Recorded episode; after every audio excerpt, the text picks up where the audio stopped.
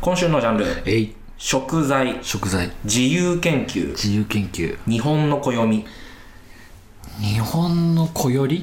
ティッシュで作るやつくしゃみするための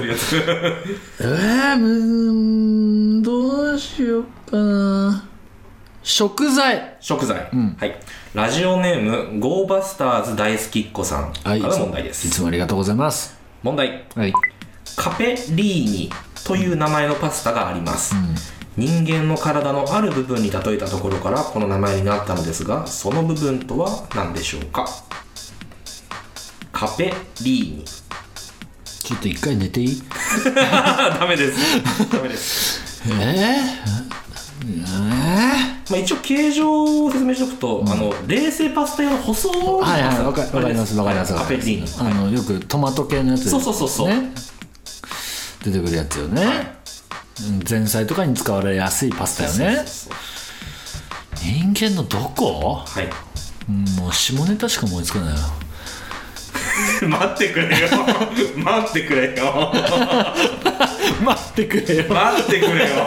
それいいね。なんか流行りそうそれ流行りそう待ってくれよ、なんか流行語になりそう待ってくれよ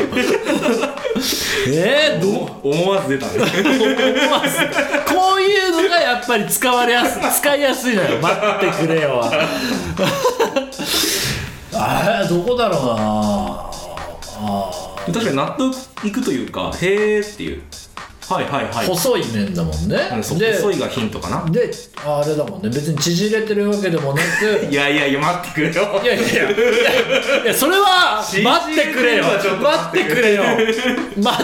いや縮れてるパスタないでしょ。いや縮れ麺って言うじゃない、パスタって聞いたことないでしょ。いやだから例えを言った時あんなた本当にあなたの方があれよあなたの方が待ってくれよのこと多いよ先に下ネタっていうこと言っちゃったからいや俺もどうしても敏感だ考えすぎだって考えすぎですか。大丈夫ですね。ごめんなさいびっくりした、こっちがびっくりしたよ。こっちいじるっていうか、いやこっちが待ってくれよだよそんなのここに尺使うんじゃないよ本当に。だから毎度なん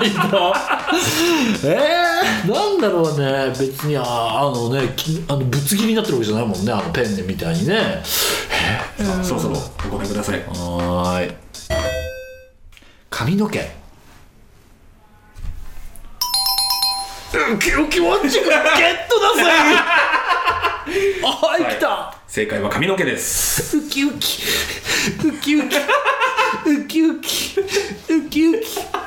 ームセンター松本第20回スタートです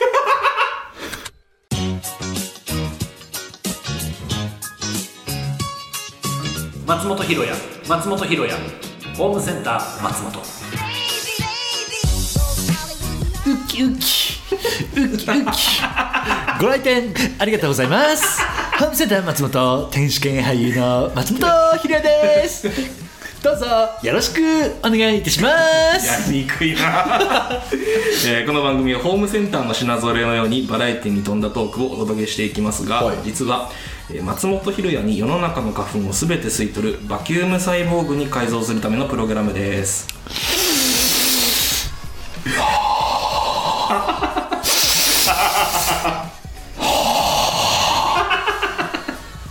そうです、私が妖怪花粉取りおじさんサイボーグです妖怪どっちサイボーグなのすごい、今さ息思いっきり吸ったらさ、はい、頭クラってなっちゃったやばい急にウキウキウォッチングじゃなくなっちゃったどうしよう頭痛くなってきた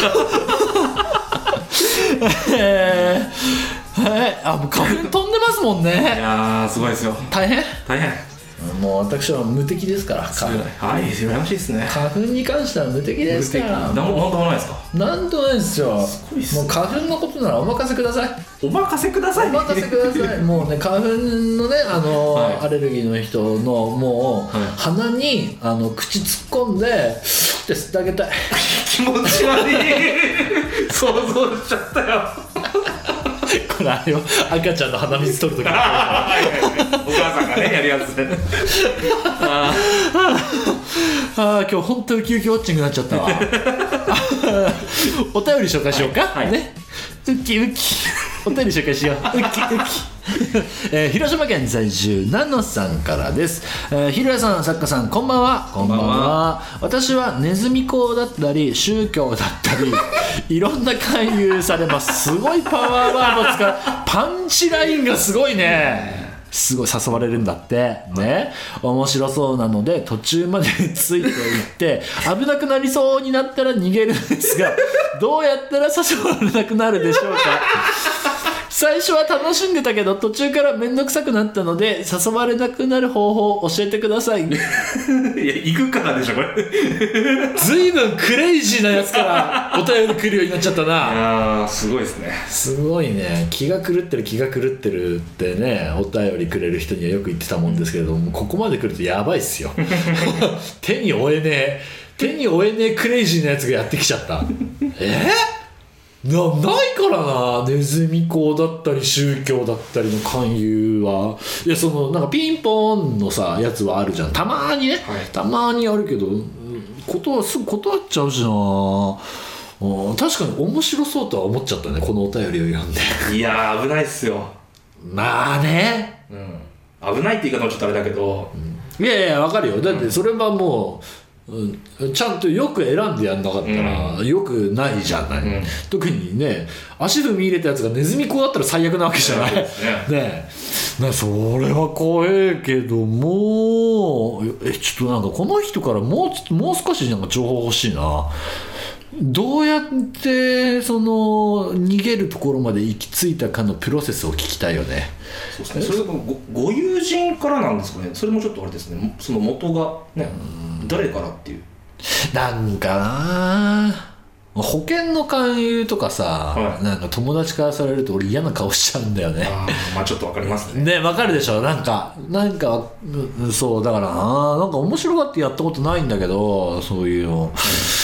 どうやって断るかね。誘われなくなる方法を教えてください。だからあれじゃない、もうみんなLINE ブロックすればいいんじゃない断ち切るのが一番、ね、断ち切るね、うん、友達に嫌なことすればいいんじゃない。なんかわかんないけど嫌なことすればいいんじゃない。なんだろう、嫌われるようなこと。なんだろうね、なんか水に毒入れとくとかさ殺しにかかってるこっちが悪くなっちゃうなんだろうね、嫌われるようなことをする。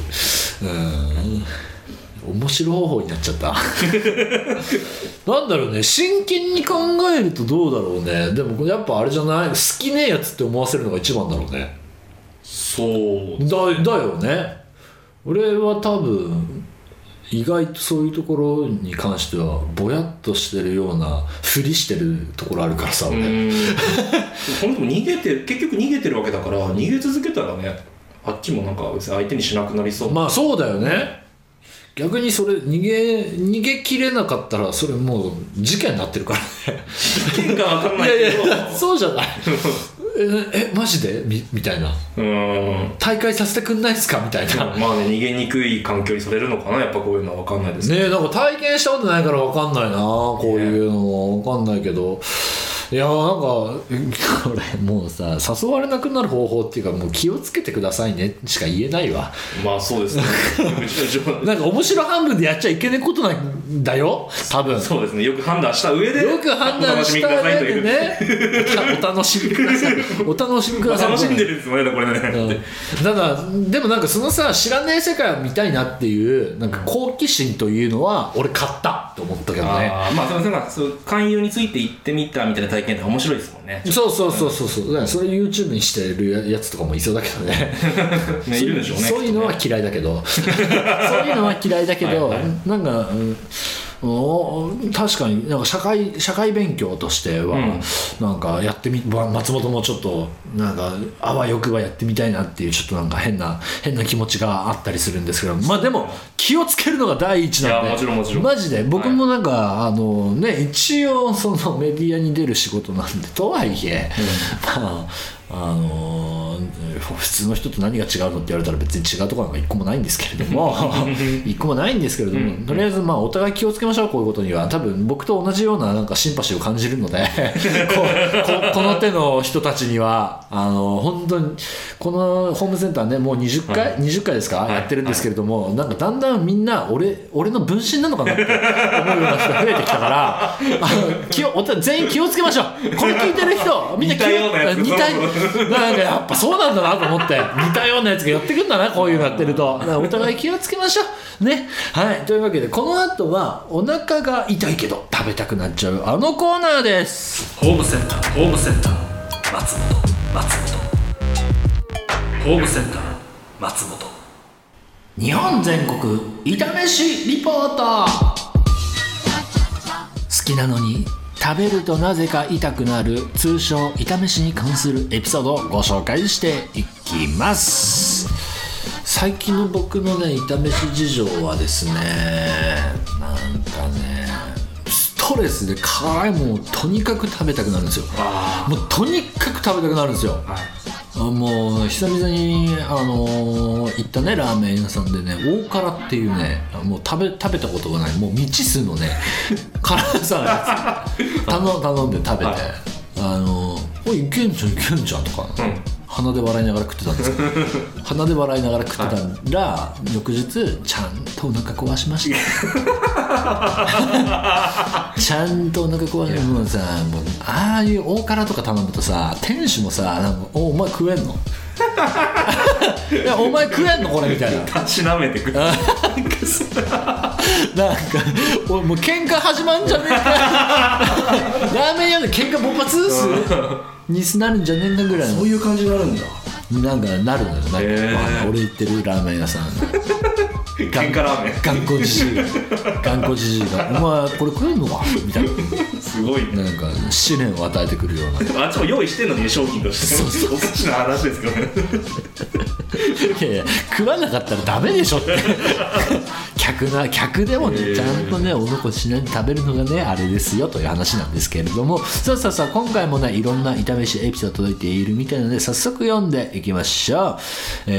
埼玉県在住ビリー隊長さん、私の痛汁は牛乳です、うん、小さい頃給食の牛乳をおかわりするほど好きなのですが、コップで2杯飲んでしまうとすぐにお腹を下します、うん、永遠の片思いですとのことなんですけれども、まあ日本人に合わないっていうからねそもそもね日本人の体の構造に牛乳っていうものがあんまり良くないっていうか、そうなんですか。そうそう馴染んでないっていうのはなんか調べた時に出てきた一個の情報仮説ですけれども多分おそらくなんですけれどもね、だからしょうがねえとしか言いようがないよね。そうなんですよ、人間は我慢して飲んでる歴史なんだいや日本人がはなんかやっぱ体になんかあんまり合わないよね。だってなんかね外国のほらなんか映画とかでさ、うん、朝さ、はい、牛乳を飲むシーンとかあるじゃん、はい、そうですね。なんか日本であんま見ないじゃん。まあそうか、日本でなんか冷蔵庫開けてさなんか牛乳パックのままさなんか日本人がさ飲んでるシーンとかあんま見ないよね。確かに朝一牛乳でちょっとそう窓閉めらすときになんかあんまりなんか、ね、根付いてる文化ではないんだろうなと思うけど、でもさほら昔からさ給食といや牛乳が出てくる、まあ、ご飯でも牛乳あれなんでなんだろう。だってさどう考えてもさ白飯と牛乳合わねえじゃん。で外国だったら分かるよ、パン出てきたらさ牛乳分かるわ、はい、でも日本の食卓にさ紅鮭納豆味噌汁、うん、白飯牛乳はおかしいじゃんそうねで麦茶なわけよ、やっぱお茶なわけでさ、ね、やっぱそういうところから先祖が飲んでなかったらやっぱだんだんね馴染んでは来ないだろうね子孫にね。ってことはやっぱ牛乳ってなんか合わねえんだろうなって思いますけれども、話変わるけど、は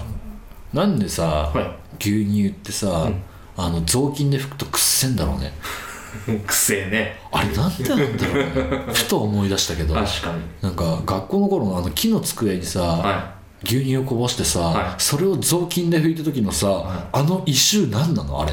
臭いね。あれなんか化学反応起こしてるよねきっとね。なんでしょうね。あれ何の匂いなんだろう。だってもうもはや牛乳の匂いでもないし、机の匂いでもないし、木の匂いでもないんだよ。あれ何の匂いなの。何の匂いに変化してったのあれは。牛乳を買うとそういう匂いするのかな。牛乳はよく乾けば牛乳は牛乳の匂いじゃん、はい、でも牛乳と雑巾が混ざった時のあの匂いはもう何なのあれ。布とかなんですか、ね、布に反応してんのかな。まあでも雑巾が多分使いかけなんです。まあまあ使いかけなんだろうね。水垢の匂いというか、まあ、だからそれと牛乳が混ざるとまたさらにってことなんですかね。爆裂臭いよね。なんでしょうね。まあでもやっぱなんか発生するんでしょうねきっとね。ああゾッとしてきた。もう匂いでお腹痛くなるもんそんなの。匂いあの匂いで。あの匂いでお腹痛くなるわ。続いて、東京都在住第1学区のマスターさんからです、うん、あれ初めましてかな、うん、店主さん作家さん初めまして。あやっぱ初めましてだ、ありがとうございます、私は炒めしが多いのでホームセンターの常連客である友人からポッドキャストを紹介されて投稿を勧められました。こういうの待ってんのよ。ネズミ講じゃないけどネズミ講じゃないけどさ、あなたを待っていますよ。もうこうやって広めてこい、こうやって広めてこい。だから第一学区のマスターさんも誰かに勧めてこういう番組あるよ。もちろんもちろんね、ね、よろしくお願いします、うん、本題に戻ります、一番顕著なのは生卵や半熟の卵の黄身で、うん、食べると寝込むほどの胃もたれを起こすので、うわマジ。卵料理は大好きだけど TKG 卵かけご飯は食べられなかったりします。カレーでも同じ症状を起こしてしまいましたが、数年経ったら食べても平気になったのでたまに食べています。カレーカップ焼きそばやお店のラーメンを食べるとお腹を壊すこともありますが、やはり好きなのでたまに試します。先日も久しぶりにカップの混ぜそばを食べてみましたが、数時間後にお腹を壊してしまいました。最近一蘭のカップラーメンが発売されたので店主さんも気軽に試せるようになって楽しみですね。気軽に炒めしを楽しみたくはないんだけどね。自宅炒めしはしたくないんだけどあんまり、炒めしは他にもたくさんありますがキリがないのでこの辺に失礼しますとお便りが届いておりますが、多いですね。俺の主食全部ダメなの。卵カレーね、卵カレーラーメン全部ダメ。俺の主食全部ダメじゃん。結婚できないこの人とは。そっかカレーか。食がこの人とは合わない。かわいそう。カレーはやっぱスパイスなのかな。なんだろうなんてじゃないんですかね。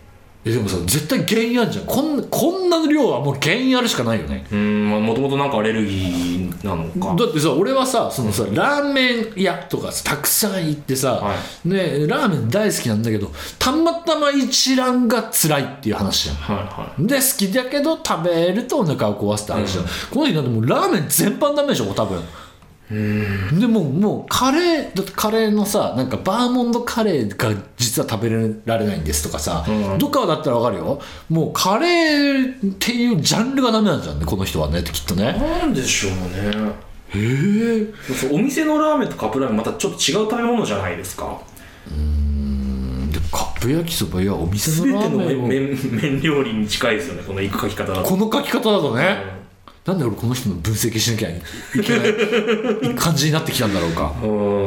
でしかもよ卵料理大好きだけど、うん、半熟はダメなんでしょ。半熟っていうか黄身がダメなのか。あ黄身がダメなの。白身だけ食ってんの。まあそれぞれ味気ないから食べちゃうっていうことですかねもしかしたら。白身精神、じゃあやっぱしっかり焼かないとみたいなことなんですかね。目玉焼きとかもね。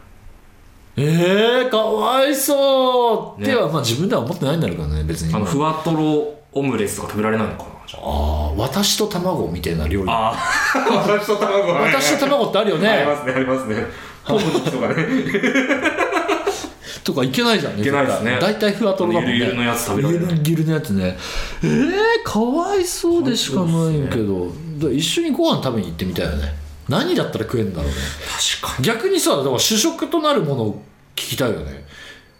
なんなんだろう。大体さ、卵なんかさ、どこの料理屋行ってもあるじゃん。うん。絶対出てくるじゃん。はい、卵使った料理なんかいくらでも出てくるじゃん。その、うん、どこ行ったって。はい、でカレーダメなんでしょ。ご家庭でカレー出てこなかったってこと？まあどうでしょう。でもやっぱさっきも言いましたけど、スパイスなのかな。なんか分析したい、解剖したい、この人のこと。なんでしょうね。この人の解剖して何がダメなのか知りたい。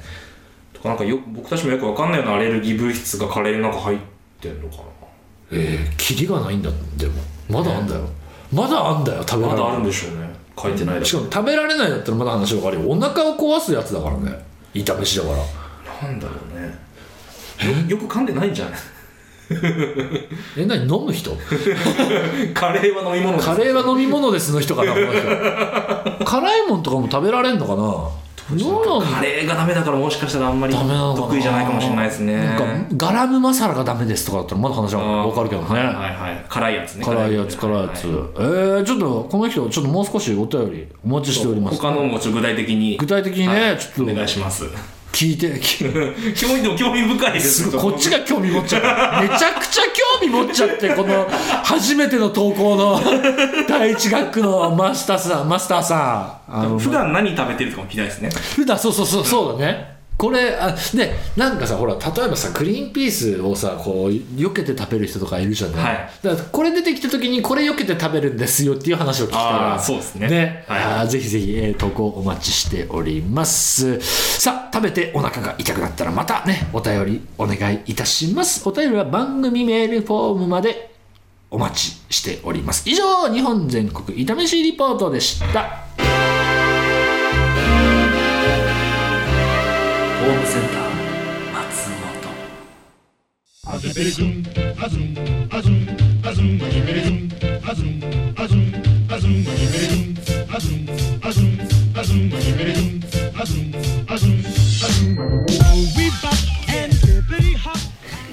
キ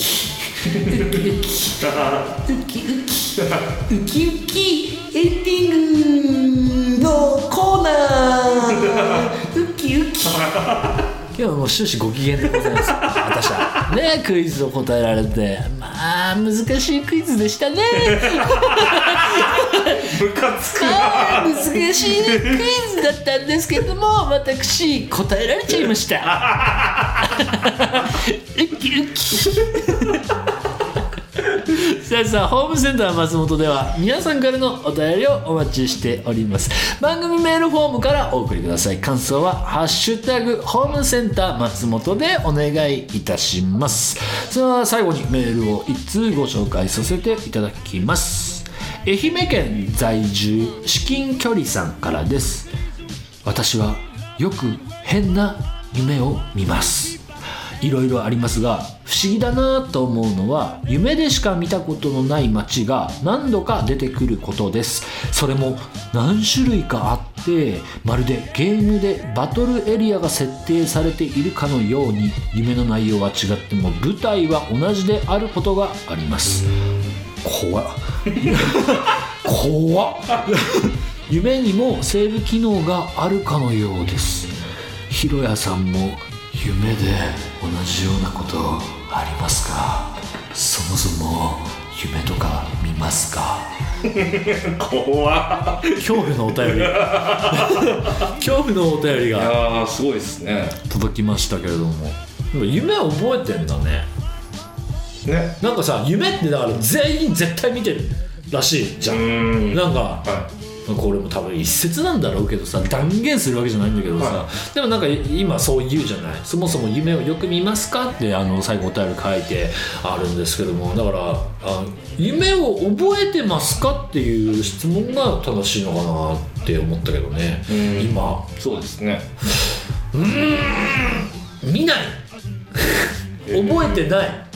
全然きっと見たところでなんかこう体のバイオリズムで見る、覚えてる時間帯と覚えてない時間帯があるみたいなことはよく言いますね。そのレム睡眠の時って話でしょ。なんだろうね、その夢占いもあるぐらいだからさ、ね、でも やっぱり夢ってさ、その人間が生きていく過程で生きてきた中で、うん、歩みで、まあ、切り離せないもんだったんだろうね。なんかこんなにさ、うん、解明されてないことだけどいまだに多分夢って、ね、夢って何なんでしょうね、何でございましょうねって占いになるぐらいなんだから、うん、きっとなんかスピリチュアル的な話になってくるんだろうけど、うん、これはいやー、しかしでもこの人が言う夢怖くない？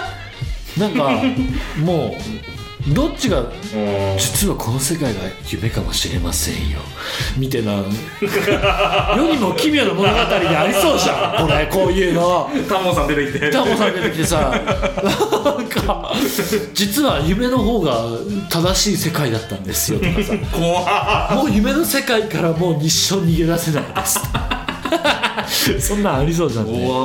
最近ジョジョを見たばっかりだからさ、そんなスタンド使いが現れてさ、はい、夢の中にしか現れないスタンド使いみたいなあったんですけれども、怖いね、うん、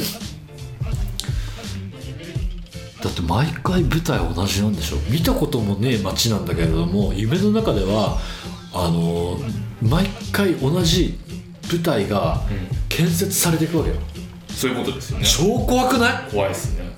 やだなあ。でもよくあれはあるよね、なんか全然知らねえ人にさ追いかけ回されてる夢、あこいつ誰、はいはいはい、見てるやつがさ、はい、笑いながら追っかけてくるとかさ怖いっすね。がなんか何や連続スペシャルみたいな感じでさお送りされる時はあるじゃん。俺たまには見るよそれ、はいはい、全然見ないとは言いつつもなんか年に数回は見たりするけど、なんかそう怖いよね夢って。そう考えるとね、あとなんか夢で出てきた異性ちょっと好きになりませんこれ俺多分もう何の性癖話していやあるんですよ、これたまにあるんですよ。マジであるんですよきっと。なんかマジで見たことねえやつにが夢の中に出てきて、はい、そいつにちょっと惚れちゃうってことでしょ。そうなんか惚れちゃうっていうか、なんか気になってしょうがないみたいな、こいつ誰なんだろうみたいな、将来の、いや例えば芸能人とか具体的に出てきたりもするし、クラスの女の子とかでも出てきたりするし、うん、あれなんかっていう。なるほどね。なんか意識的に接してない人が夢の中に出てきたら、なんか意識的に接しちゃうみたいな、現実の世界ではみたいな。そう、仲良くなった気分になっちゃうのかな。あーなるほどね。うん。何の性癖の話？性癖じゃないです。俺さすごいこれもうマジでホラーの話なんだけどさ、ホラー、はい、俺もう尺あれだからさ、ちょっとホラー会があったら喋るかなと思ってんだけどさ、はい、ある友人がさ、俺ん家に遊びに来て、うん、なんかお化けの話したわけ、うん、で俺もうその日はもう解散したのね。お化けの話して、あもう怖いから帰ってくれっつって、夢で見て、でお化けが出てきて、夢の中で多分全然夢見ねえんだけど、夢でお化けが出てくる夢を見たわけよ。ああはいはい。でわあ怖いって思って起きて、うん、翌日そいつ呼び出してまた怖い話のなんかやったんだけど、でお前のせいで怖い話したせいで夢見ちゃったよ、夢見ねえのによみたいな、ちょっと待ってどういう人みたいな、でもすげえ鮮明に覚えてたの、なんか知んないけどどういう人って言われた時にブワー喋られたの、はいはいはい、そいつがどうこうでああこうでこういうやつでみたいな、俺が見る幽霊ってそれなのよ、怖っていう話があった。そいつだから怖い話した時は別に幽霊の特徴なんか言ってないんだよ、うん、こういう話があるっていう怖い、幽霊が出てくる体験談を、そいつよく霊感があるやつで幽霊を見ると、うん、で現実世界で起こった幽霊はこういうやつでしたっていうのを翌日にネタバラシされたんだけど、俺全く同じそいつを夢の中で見てたんだよ。うわ怖っ、超怖くない？って超怖くない？怖いね。っていうのはあった。なんかそういう夢なんかですね、体験談。そいつのお化け体験談のお化けが俺の夢の中に出てきたっていう体験談があった。うわ繋がってんじゃん。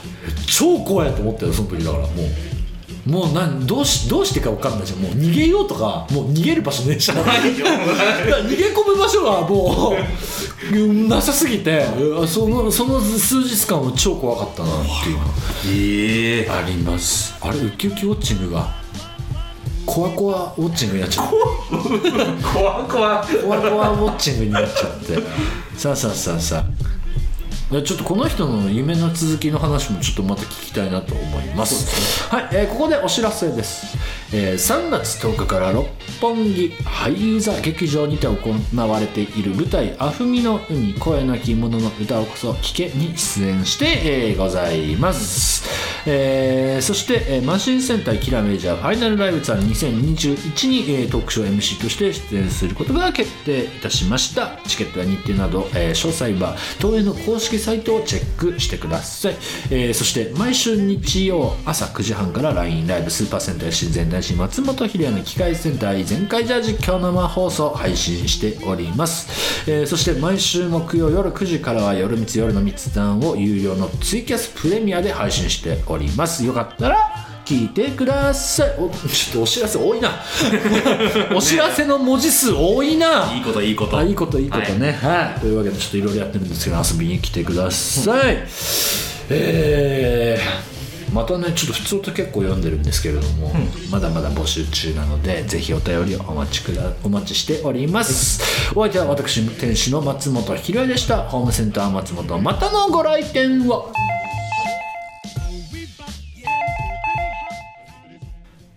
今日の日報。今晩あなたの夢に妖怪花粉取りおじさんサイボーグが出てきます